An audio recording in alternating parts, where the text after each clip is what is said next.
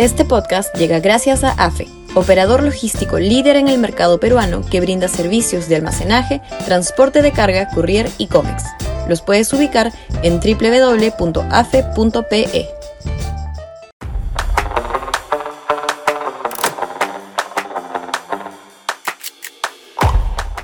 Tradicionales a la tumba. Sudaca, Perú. Buen periodismo. Tienen que aparecer nuevos rostros en la política peruana en el proscenio de candidatos de la centro derecha o derecha pura y dura. Es una lágrima que el elenco estable insiste en presentarse y no aporte, por ende, ninguna sorpresa positiva al electorado, dejándole servida la mesa de la novedad a la izquierda, que sí saca cuadros inéditos, disruptivos y en algunos casos con mucha experiencia política. Si no ocurre ello, la verdad, mejor que Castillo se siga, siga hasta el 2026, porque si se adelantan las elecciones, se las lleva de cajón la izquierda, y una seguramente más radical que Castillo y en consecuencia más perniciosa para el país. El desértico panorama de buenos candidatos en el centro y la derecha es de espanto. Y encima vamos a, a tener tres o cuatro candidatos de derecha y seis o siete del centro dispersando el voto de tal manera que nuevamente un radical sacará 17% y entrará a la lotería de la segunda vuelta, donde ya lo que priman no son definiciones como las de izquierda o de derecha, sino cuán anti-establishment eres.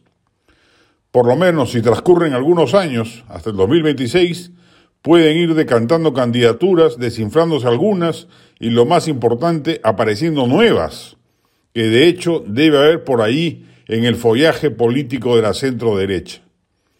El Perú, más allá de la votación disfuncional de 2021, es un país inclinado sociológica e ideológicamente a la derecha. La encuesta del IEP se encarga de recordárnoslo con frecuencia en sus encuestas.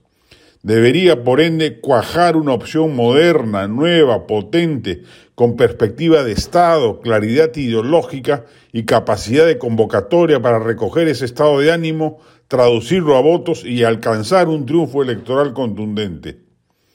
Lo que no hay es una o dos figuras que capitalicen ese ánimo y lo conviertan en propuesta político-electoral.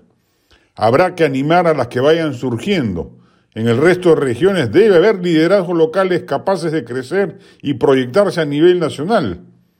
Reinaldo Gilbeck y Amilo Soria, por mencionar al paso solo dos, que rompan esta inercia destructiva de un eh, gobierno nefasto como el de Castillo, que nos va a dejar un país en escombros. Ya no solo cae la inversión privada, también lo hace la pública, y lo hará más el próximo año con el recambio de autoridades. No nos queda sino confiar en que alguien surgirá que nos dé esperanzas de que efectivamente el Perú es más grande que sus problemas y que lo que hoy estamos pasando es una pesadilla pasajera, culpa de nuestros propios errores, pero que ya deberíamos haber pagado con creces en los cinco años desgraciados que vamos a tener a cuestas.